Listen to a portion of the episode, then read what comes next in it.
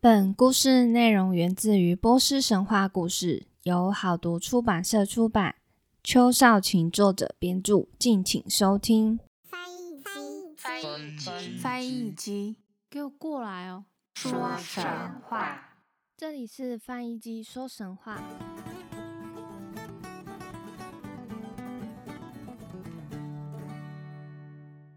欢迎收听翻译机说神话，我是翻译机。今天呢，一样也是持续扎尔的故事。那前一集在最后的时候有说到，下一个统治者就是扎尔，其实好像不是。后来我发现，诶，其实好像不是扎尔，诶，只是下一任的统治者会跟扎尔的名字有点像，所以我在这边搞错了，那就先跟大家纠错一下。上一集有提到说扎尔他是如何诞生的，他其实呢被称为白发勇士，但他不是一个王位的继承人。那因为他是勇士，所以呢就是故事主轴也有把它放在英雄篇里面。今天的故事也是跟扎尔有关，当然就是最近我完成了终身大事嘛，所以今天的故事主轴就是有关于扎尔的终身大事。那到底他的终身大事是怎么样子呢？我们就一起来听翻译机说神话吧。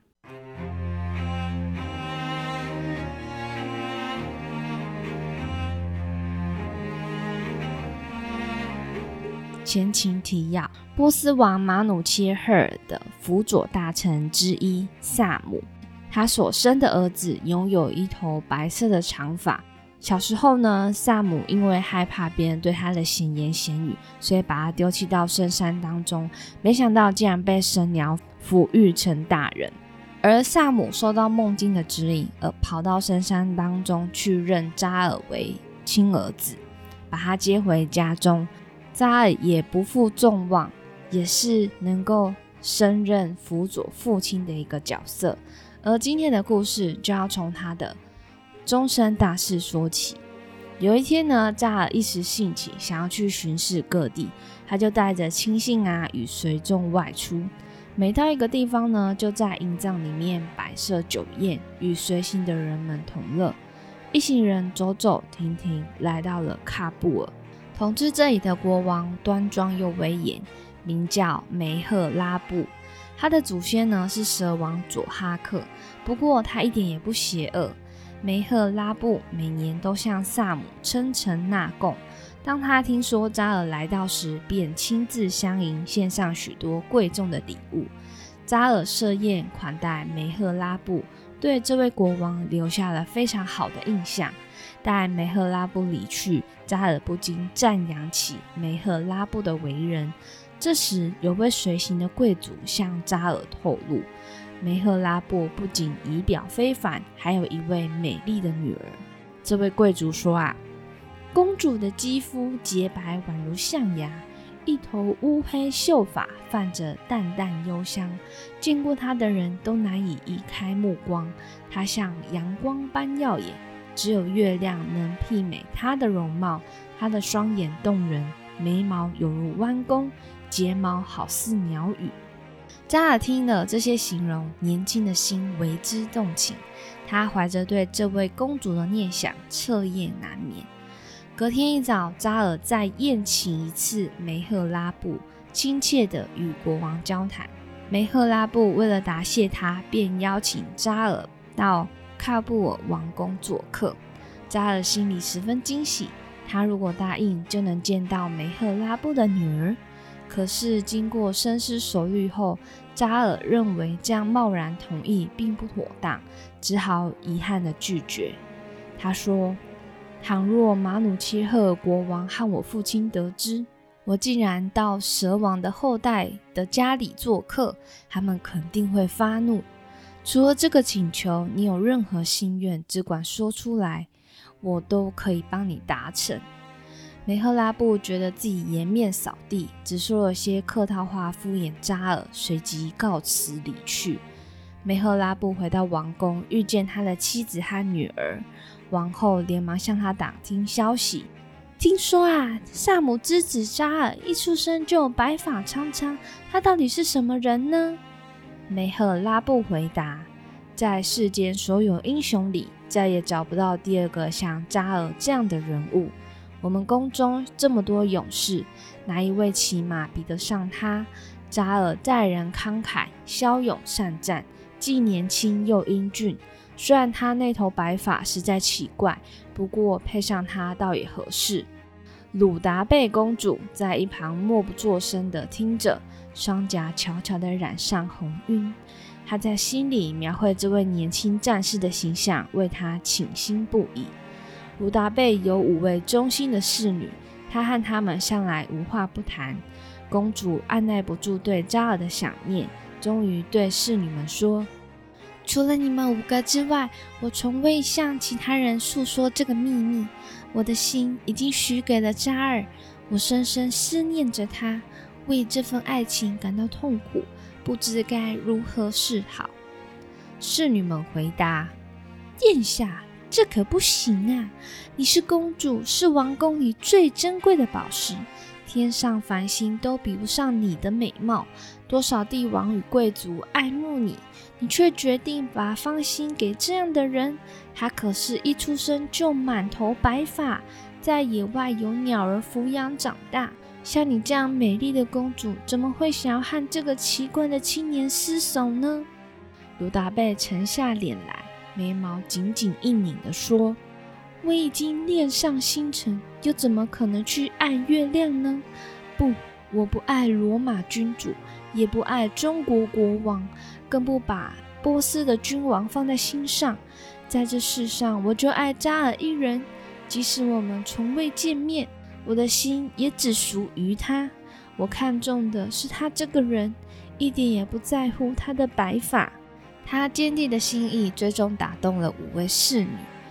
其中一位侍女说：殿下，你有什么愿望尽管吩咐，我们一定会帮你的，你可别泄露出去。我们五个会努力想个办法，瞒过宫里上下，把扎尔带来见你。五位侍女精心打扮，结伴来到河岸采花。那时正值一年的开端，扎尔与随众们在河的对岸扎营。侍女们一边漫步一边谈笑，仿佛一点也不在意对面的河岸。扎尔远远看见他们，问身旁的随从：那些年轻的姑娘是谁？随从回答：她们来自梅赫拉布的王宫，是公主的侍女。扎尔听了，内心仿佛起了波涛，难以平静。他来到河边，备好弓箭，朝金黄飞起的水鸟射去，一箭命中。水鸟落入水中，飘至对岸，把河水染得殷红。扎尔命令侍童取回水鸟，那孩子匆忙乘船来到对岸。侍女们一看见他，便快步前去，与他攀谈。刚刚那一箭射得真好，射箭的是哪一位英雄啊？侍童连忙把手指放在唇上，示意他们不要大声张扬地说：那是萨姆之子扎尔，他是世界上最美丽的人，也是独一无二的英雄。侍女们轻轻地笑了：不对不对，世上最美丽的人才不是他，是我们服侍的鲁达贝公主。这样看来，公主和你的主人可真是天生一对，要是他们能结为夫妻，那该有多好啊！侍童也附和地说：没错，我也觉得他们是天作之合。侍童答应帮忙穿针引线后，来回过河替侍女们传话。扎尔请他送去许多礼物，侍童也不辞辛劳。最后，扎尔下定决心，亲自前往河的对岸，与五位侍女谈话。他们有问必答，说了许多关于鲁达贝公主的事。扎尔怀着对公主的爱慕，希望能见她一面，请侍女们指点方向。五位侍女告诉扎尔他们的计划，与他约好时间，随后便返回王宫，向鲁达贝诉说他们在河边的遭遇。侍女们见过扎尔，对他的印象更好了，谁也不敢再说公主的选择是错的。夜深了，鲁达贝来到屋顶，在月光下等待他倾慕的青年。扎尔收到侍女们的指示，也匆匆赶来王宫，迫不及待与公主幽会。鲁达贝看见他的身影，轻声地对他喊道：欢迎您，萨姆之子加尔，我衷心希望上天永远祝福你。”扎尔听见这优美的声音，抬起头来望向站在高处的公主，她的美貌让月光为之逊色，仿佛照亮了整个屋顶。两个年轻人在月下尽情交谈，只恨彼此之间隔着距离无法靠近。鲁达贝解开乌黑的秀发，让长长的发辫垂到扎尔的手里。“抓紧我的发辫，沿着墙壁爬上来吧。”扎尔十分惊奇，手里握着发辫不停亲吻。“这怎么行呢？我绝不会伤害你，那会使我心里痛苦不已。”他拿出随身带来的绳子，打好环扣，向上一抛，套住了宫墙的垛口。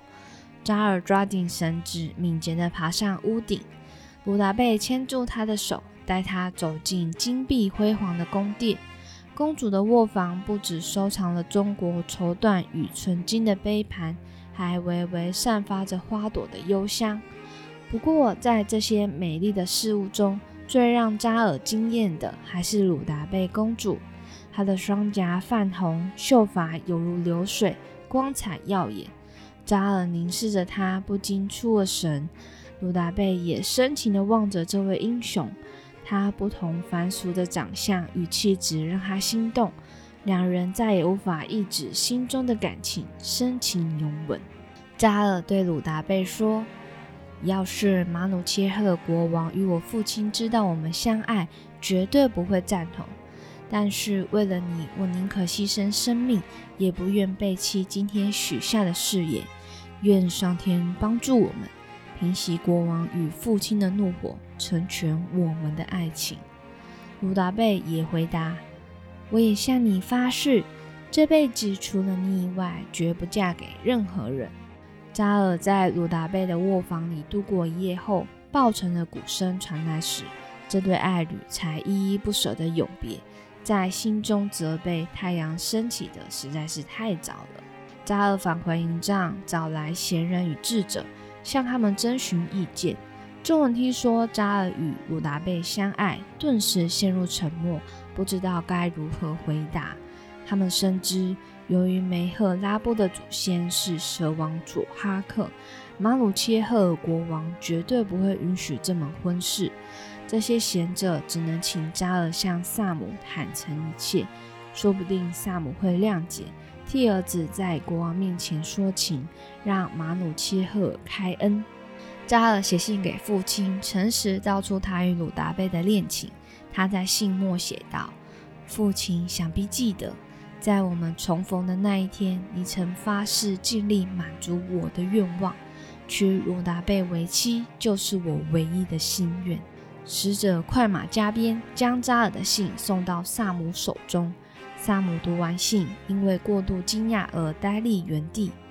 他心想，这孩子竟然希望与蛇王的后代结婚。他陷入了苦恼，找来星象家，请他们替这门婚事占卜，没想到结果竟是吉祥的。星象家说，扎尔与鲁达贝如果结婚，将来必会生下一位盖世无双的勇士，这位勇士将为波斯带来好运与希望，成为每个英雄的榜样。萨姆松了一口气，他对扎尔派来的使者说：“你立刻回去告诉我的儿子，虽然这门婚事不合情理，但我既然对他许下的誓言，就绝对不会违背。今晚我会亲自奔赴王宫，向马努切赫国王说情。”使者带着这个消息火速赶回喀布尔。扎尔听说父亲答应帮忙，高兴得不得了，满心期盼着与鲁达贝成婚的那一天。不过在梅赫拉布的王宫里，这对爱侣的秘密再也无法隐瞒下去。宫中有个女人，平时负责替鲁达贝与扎尔传信。这天，她来到公主的卧房，捎来好消息地说：“扎尔的父亲已经同意这门婚事了，此刻正要去说服波斯国王。”鲁达贝喜不自禁，赏给那个女人一套新衣，又请她帮忙把缀满宝石的织巾与戒指送给扎尔作为信物。那女人收好礼物，快步走出公主的卧房，他正要赶路，没想到却被王后发现。王后常常看见这个女人经过，早就起了疑心，这次索性把她拦下，加以质问。虽然女人辩解自己只是来与公主买卖珠宝，但王后还是看出她在说谎。王后从女人身上搜出公主的戒指，气得跑进鲁达贝的卧房说：我亲爱的女儿，这戒指究竟是要送给哪一个男人呢？他值得你这样费尽心思做出如此羞耻的事。他一边说着，一边悲愤地哭了起来。鲁达贝低下头，羞愧的眼泪顺着他的双颊流下。他跟母亲说：啊，母亲，我告诉你实话吧，我的心已经许给了扎尔，我们两人深爱彼此，他向我求婚，我也答应了。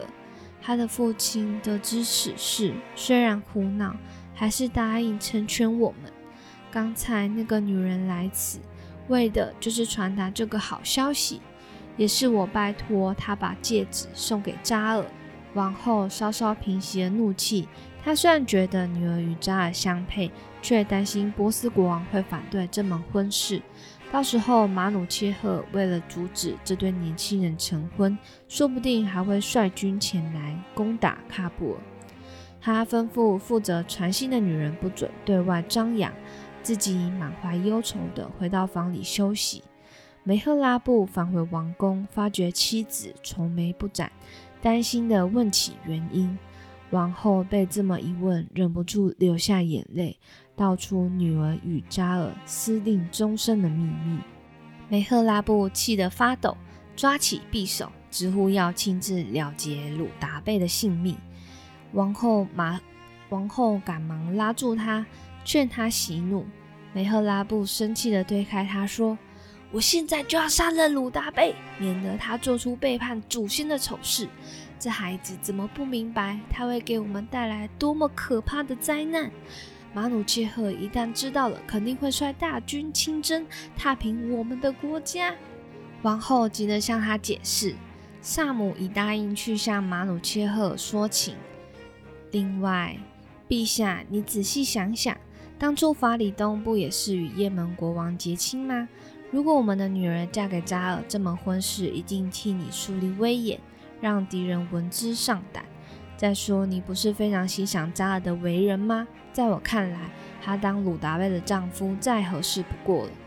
王后不断劝说，梅赫拉布才控制怒火，发誓不杀女儿。随后，鲁达贝被带到梅赫拉布面前，他盛装打扮，为了爱情鼓起勇气，丝毫不害怕可能降临在自己身上的责难。梅赫拉布看到女儿的说：你这孩子真是愚蠢，怎么能如此不顾王国的安危呢？梅赫拉布虽然气消，还是忍不住开口教训了女儿。鲁达贝看见国王如此担忧，只能低头不发一语，伤心地走回自己的卧房。喀布尔王室担心的事情还是发生了。马努切赫早就接获消息，得知扎尔与鲁达贝的爱情。国王对众臣说：佐哈克虽然已被消灭，但他的后人随时可能卷土重来。如果扎尔与鲁达贝结合，他们生下的孩子是否会和蛇王一样邪恶？倘若那孩子心中充满邪念，觊觎王位，波斯恐怕又陷入战乱了。在场的谋士们齐声称颂国王英明，请他务必出兵破坏佐哈克后人的阴谋。马努切赫于是召见萨姆，这时萨姆才请人送信给儿子，正在烦恼如何对国王解释。他突然接获马努切赫的命令，心中虽然困惑，也只能匆忙赶到王宫。马努切赫设宴招待萨姆，亲切地询问这位老将近来征战的情形。萨姆据实以告，仔细描述在战场上的经验，又说起自己如何打了漂亮的胜战。众人饮酒作乐，直到天明。隔天早上，萨姆认为此时正是大好时机，打算和国王讨论儿子的婚事，不料却被马努切赫抢先一步。国王命萨姆率领大军再次出征。国王对萨姆说：我要你到喀布尔去，烧毁梅赫拉布的宫殿。我们必须把蛇王的后代赶尽杀绝，让他们彻底消失。萨姆见到马努切赫尔严肃的神情，不敢违抗命令，只能俯身亲吻王座，对他说：陛下若有此意，微臣必定遵旨。波斯大军逐渐逼近，可怕的消息撼动了整个喀布尔，王室与臣民恐慌不已，对未来失去了希望。扎尔听说马努切赫尔宣战，骑马匆匆离开喀布尔，希望能阻止他的父亲。到了波斯军营，扎尔立刻下马与萨姆会面，对父亲说：父亲，你难道忘记自己的誓言了吗？倘若你执意攻打喀布尔，我会誓死保护他们，与喀布尔共存亡。萨姆被儿子的决心打动，当即决定给马努切赫写信，要扎尔亲自带去。信中，这位老父亲向国王说情，他一辈子奉献给波斯，为王室征战，如今已经一百二十岁，再厉害的勇士都无法抵抗岁月的摧残。因此，萨姆打算让扎尔继承自己的位置，继续替王室效力。他在信中写说：陛下，我从山里把扎尔领回那天，曾发誓完成他任何心愿。这孩子从小在野外由鸟儿抚养长大，遇见鲁达贝公主这样的美人，会爱上她也是情有可原。希望陛下谅解，我儿已为这份爱情痛苦不堪，他是我在世上仅剩的亲人，我怎么也不愿意违背对他许下的誓言。马努切赫尔读了萨姆的信，轻轻的一笑，他对扎尔说：虽然我心中仍有顾虑，但是看在萨姆真诚道出心声的份上，我决定成全你的爱情，请你在王宫暂住一段时日，让我找人替你的婚事占卜。谋臣、贤士与星象家齐聚一堂，费时整整三天，观察众星运行。最后，他们向国王报告：梅赫拉布之女与萨姆之子结合，必定生下一个男孩。这个男孩未来将成为力大无穷的英雄，一生征战，享受荣誉，让敌军闻风丧胆。他会是国王忠诚的将军，也是波斯勇士的榜样。马努切赫尔吩咐地说：此事天机，不可对外人泄露。为求谨慎，马努切赫尔决定让扎尔接受祭司的考验，六位祭司轮流向扎尔提问，测试他的智慧。第一位祭司说：我看见十二棵大树，每一棵树上都长着三十根枝条。第二位祭司说：有两匹骏马，一匹漆黑有如沥青，另一匹纯白有如水晶，他们全力奔驰，却总是一前一后，无法并肩同行。第三位祭司说：三十个骑士策马奔驰，定睛一看，竟然少了一个人，仔细数数，又恰好是三十人。第四位祭司说：有个牧场，绿草繁茂，却有人挥舞镰刀，胡乱割草，完全不听旁人劝告。第五位祭司说：有两棵高高的柏树，有只鸟在上头筑巢，早晨它在一棵树上，到了夜晚又到另一棵树上休息。它一飞离树就干枯，它一来到树就枝叶繁茂。第六位祭司说：有座城池位于高山，既坚固又宏伟，居民却宁愿抛弃城池，住在荒凉的土地上。他们盖了一座宫殿，把人分成两种，一种是高贵主人，一种是卑贱奴仆。人们遗忘从前的城池，直到有一天发生地震，土地被淹没，他们才希望找回那座城池。扎尔专注地思考，沉吟片刻，然后一一回答这些问题。十二棵树长着三十根枝条，代表一年里的十二个月，每个月又有整整三十天。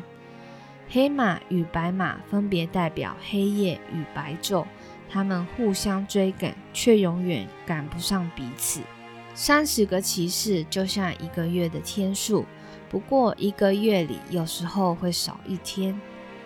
两棵树是宇宙的双臂，那只鸟儿即是太阳，运行在宇宙之间。割草人代表时间，人们则是新草，时辰一到，凡人不免一死。美丽的城池是人们最后的归宿，荒凉的土地是现世暂时栖居之处。死亡犹如地震，能让现世的生活破灭，倘若到了那时才想起另一个世界，恐怕为时已晚。扎尔正确地回答每个问题，马努切赫尔非常满意，不过他还想试试这个青年的武功，于是请扎尔在宫里多留一天。在国王的邀请下，武艺高强的勇士们一一登场，大展身手。马努切赫尔坐在高台上，仔细观察众人比武。只见扎尔双手撑开强弓，策马奔驰，瞄准了一棵古树射箭，利箭飞出，迅速射穿树干。国王深感佩服，这样的勇士果真前所未闻。接着扎尔又拿起长矛，力抗国王派出的士兵，一连刺穿了三个盾牌，士兵们纷纷败退。国王起身对在场的勇士们说，你们哪位愿意上前与这位青年较量？一位勇士应声自愿，拿起盾牌与长矛与扎尔展开搏斗。扎尔抓住了勇士的腰带，用力提起对手，把他高举到空中，场上一片惊呼。马努切赫惊讶地称赞地说，年轻的英雄，你在世上已是无人能敌，萨姆何其有幸有你这样的儿子啊！靠着智慧与英勇，扎尔通过了马努切赫尔的考验，获得许多珍贵的奖品。国王也同意了他与鲁达贝的婚事。扎尔高兴地返回萨姆的军营，父子俩紧紧拥抱，互相诉说彼此这段期间的遭遇。萨姆告诉扎尔，前些日子王后曾来军营求情，他也以礼相待。现在喀布尔王室已听说这门婚事获得马努切赫尔的同意，正欣喜地准备盛大的婚礼。扎尔与鲁达贝得到众人的祝福，两人历经重重难关，终于顺利结为夫妻。扎尔与鲁达贝结婚一段时日后，鲁达贝发现自己怀孕了，为此十分高兴。但是日子一天天过去，她腹中的胎儿变得沉重，好像一块石头或钢铁。鲁达贝痛苦不堪，她的健康每况愈下，人也变得憔悴，仿佛日渐枯萎的花朵。等到生产的日子接近，鲁达贝再也忍受不了疼痛，晕了过去。侍女们见了，惊慌失措的大叫，赶忙照顾昏厥的公主。王后吓得不知如何是好，不停哭泣。扎尔一听说消息，立刻赶到妻子身旁，他流着眼泪，内心慌乱不已，生怕鲁达贝就这么死去。此时他想起当初与斯姆尔格告别时，神鸟送给他的羽毛。扎尔安慰众人，取出神鸟的羽毛放进炉火焚烧。刹那间天昏地暗，斯姆尔格出现在扎尔面前，宛如从乌云洒落的希望之光。他看见扎尔深陷忧愁，便开口说，勇士啊，你为什么悲伤的哭泣？你的妻子将为你生下一个健康强壮的儿子，无论是力量或勇士，都没有人比得上他。他的出世是上天的恩赐，敌人只要看见他，没有一个不感到害怕。斯穆尔格的话稍稍抚平了扎尔的担忧。神鸟知道他担心妻子的安危，又对他说，我的孩子，你不用烦恼。不久以后，有位祭司将来到这里，他的医术高超，可以从鲁达贝的腹中取出那孩子，母子两人都会平安无事。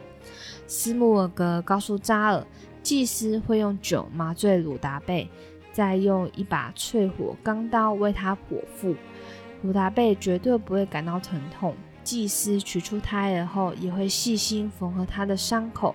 四目耳哥说完这些，又教扎尔找一种神奇的药草，将药草捣烂，用牛奶与麝香搅拌，再涂到鲁达贝腹部的伤口上。这样一来，伤口就能顺利愈合，完全不留痕迹。扎尔这才放下心中的忧愁。神鸟向他告别，又送给他一根羽毛，展翅飞离。扎尔将那根羽毛妥善收好，耐心等待预言中的祭司来到。不久，果真有一位祭司抵达，正如斯穆尔格的预言，祭司麻醉鲁达贝，替他剖腹，取出一位男婴。孩子面貌俊秀，犹如小象般壮硕，人们看见了都啧啧称奇。祭司缝好鲁达贝的伤，照着扎尔的指示，把草药涂在伤口上。鲁达贝逐渐醒来，看见那个刚出生的婴儿，满足地叹了一口气，唉，这下我如释重负。因为这句话，孩子就取名为鲁斯塔姆，发音就与波斯语中的我解脱了十分相似。鲁达贝命人缝制了一个丝绸娃娃，大小与婴儿相仿，娃娃内塞满黑貂毛，额头绘有太阳与金星，两只手臂画了巨龙，两只小手画成狮爪。这个小娃娃骑在马上，一手举着大棒，一手拉着缰绳，腋下夹了一支长枪，周围还有仆人随侍。等娃娃做好后，就由使者送到萨姆面前，让这位老将看看孙子的长相。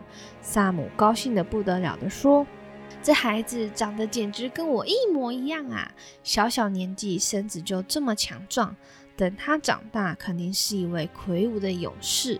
萨姆犒赏使者，又向穷人大方施舍钱财。乐师在宴席上演奏欢快的音乐，人们为新生儿庆祝了整整七天。扎尔得知父亲如此欣喜，心里既感动又宽慰。鲁斯塔姆一天天长大，他年纪虽然还小，食量相当惊人，光是替他哺乳就得动用十位奶娘。鲁斯塔姆断奶后，开始吃起正常的食物，他每天都吃肉与饼，一顿饭足足是十个壮汉的分量。到了鲁斯塔姆八岁时，他已经长成一位如雄狮般健壮的男孩，仿佛萨姆在世，众人惊讶不已。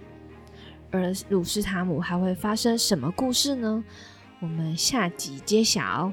以上就是今天的神话故事。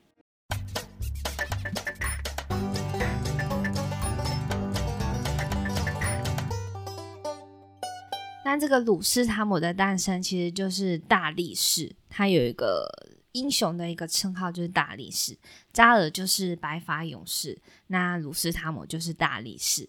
那我刚刚呢，本来就是想要从 Google 上的翻译去寻找那个波斯文我解脱了有没有就是真的可以就是讲出来，然后会不会很像那个鲁斯塔姆，就没想到呢波斯文它没有办法输出这个语音的部分，所以呢就是我也不晓得是真的还假的，不过我觉得应该可信度是蛮真的。也许还有其他的那种软体啊，或者是、呃、网站，大家也许可以试试看这样子。我可能就会在那个 show note 上面，就是也把鲁斯塔姆的英文啊，然后把它打上去，看大家呢有没有觉得，诶，看有没有办法可以找得到他的这个波斯文的语音这样子。那不晓得大家今天对这一集有没有什么特殊的看法呢？我觉得今天这一集好像还 OK 耶，就是不太不太有很神话很神奇的部分，可能就是关于大力士出生后的那个食量觉得好像异于常人耶，其他的我就觉得还好。大家有猜出那六个问题是什么吗？第一个问题是十二棵大树，每一棵树都有长着三十根的枝条，就是一年有十二个月，一个月有三十天的意思。那第二位呢，是有两匹骏马，一个黑一个白，都一直跑着，但没有办法就是追上彼此，这就像是白天跟黑夜，这个我也觉得也是蛮好猜的。但第三位祭司就是说，三十个骑士策马奔驰，定睛一看，竟然会少一个人，仔细数数又恰好是三十人。这有一点不知道那个意思，但是他的答案是说嗯，一个月的天数有的时候会少一天，可能是当时波斯的历法，就是每一个月他可能有的时候会有二十九天，有的时候会有三十天，跟现在的日期计算可能有一点点 不, 不太一样。像我们现在是三十、三十一嘛，然后二月就是二十八，四年才有二十九，对，那可能以前的就是三十跟二十九。不过如果是以农历来讲的话，哦，我刚才看了，就是农历呢最多就只有到二十九而已，对，所以好像不知道，可能跟当时的历法有关。那第四位祭司是说手挥镰刀胡乱割草，其实草呢就是、呃、人的性命嘛，他那挥舞镰刀就是代表着死亡的意思。那第五位祭司是宇宙的双臂，这个我觉得可能跟波斯的神话起端有关，他就是相信在宇宙当中其实是本来是有两棵树的，我们上一集有提到的那个神鸟，它其实本来也是住在那个树上，那但是到了后来就是有一个大灾难，所以神鸟呢被迫就是迁移到别的地方。那我在想就是它这个应该也是，它这个题目跟答案也是取自于那时候说呃，波斯其实是有两棵树的，对啊，然后才说那只鸟呢其实是太阳的意思，太阳其实就是一个赋予生命的一个角色。那第六位祭司呢，大家知道那个美丽的城池其实就是死亡才可以回去的，现实就是荒凉的土地，然后他们就盖一座宫殿啊，地震就是意味着死亡，那他们一直到死亡之后呢才就是希望找回那座城池，才可以去美丽的地方，这样这样想起来其实都也蛮合理的。所以这整个故事啊其实好像都没有什么不太合理的地方，就是后面那个大力士的那个食量啦，我觉得真的是太可怕了，他年纪小就要十个奶妈、欸、假设就是一个母亲然后嗯，孕育了一个小孩，他的奶水就是基本上可以供这个小孩子一直到他断奶的时候，就除非就是母亲的奶水不够，所以可能就是需要一些配方奶之类的，但是这位他要十位耶，就等于嗯十个婴儿的分量，然后断奶后就又开始吃起正常的食物，所以他一顿饭就是又是十个壮汉的分量，哇，就觉得很可怕。你确定你是大力士吗？不是大胃王吗？那感觉他就是小小年纪就感觉是一个蛮壮硕的感觉。好险就是扎尔跟鲁达贝公主都是王室，就是不愁吃穿，才可以让他这样子吃，不然平常人怎么可能养得起呢，对不对？那有关于呢鲁斯塔姆他之后会发生什么样的事情，还有什么样的事迹呢，我们就下回分享咯。喜欢听范姬说神话的朋友呢，也可以到各大平台按下订阅跟留言，那也可以到 Instagram 或是 Facebook 搜寻范姬说神话，都可以找得到我哦。那我们就下个礼拜再见咯，大家拜拜。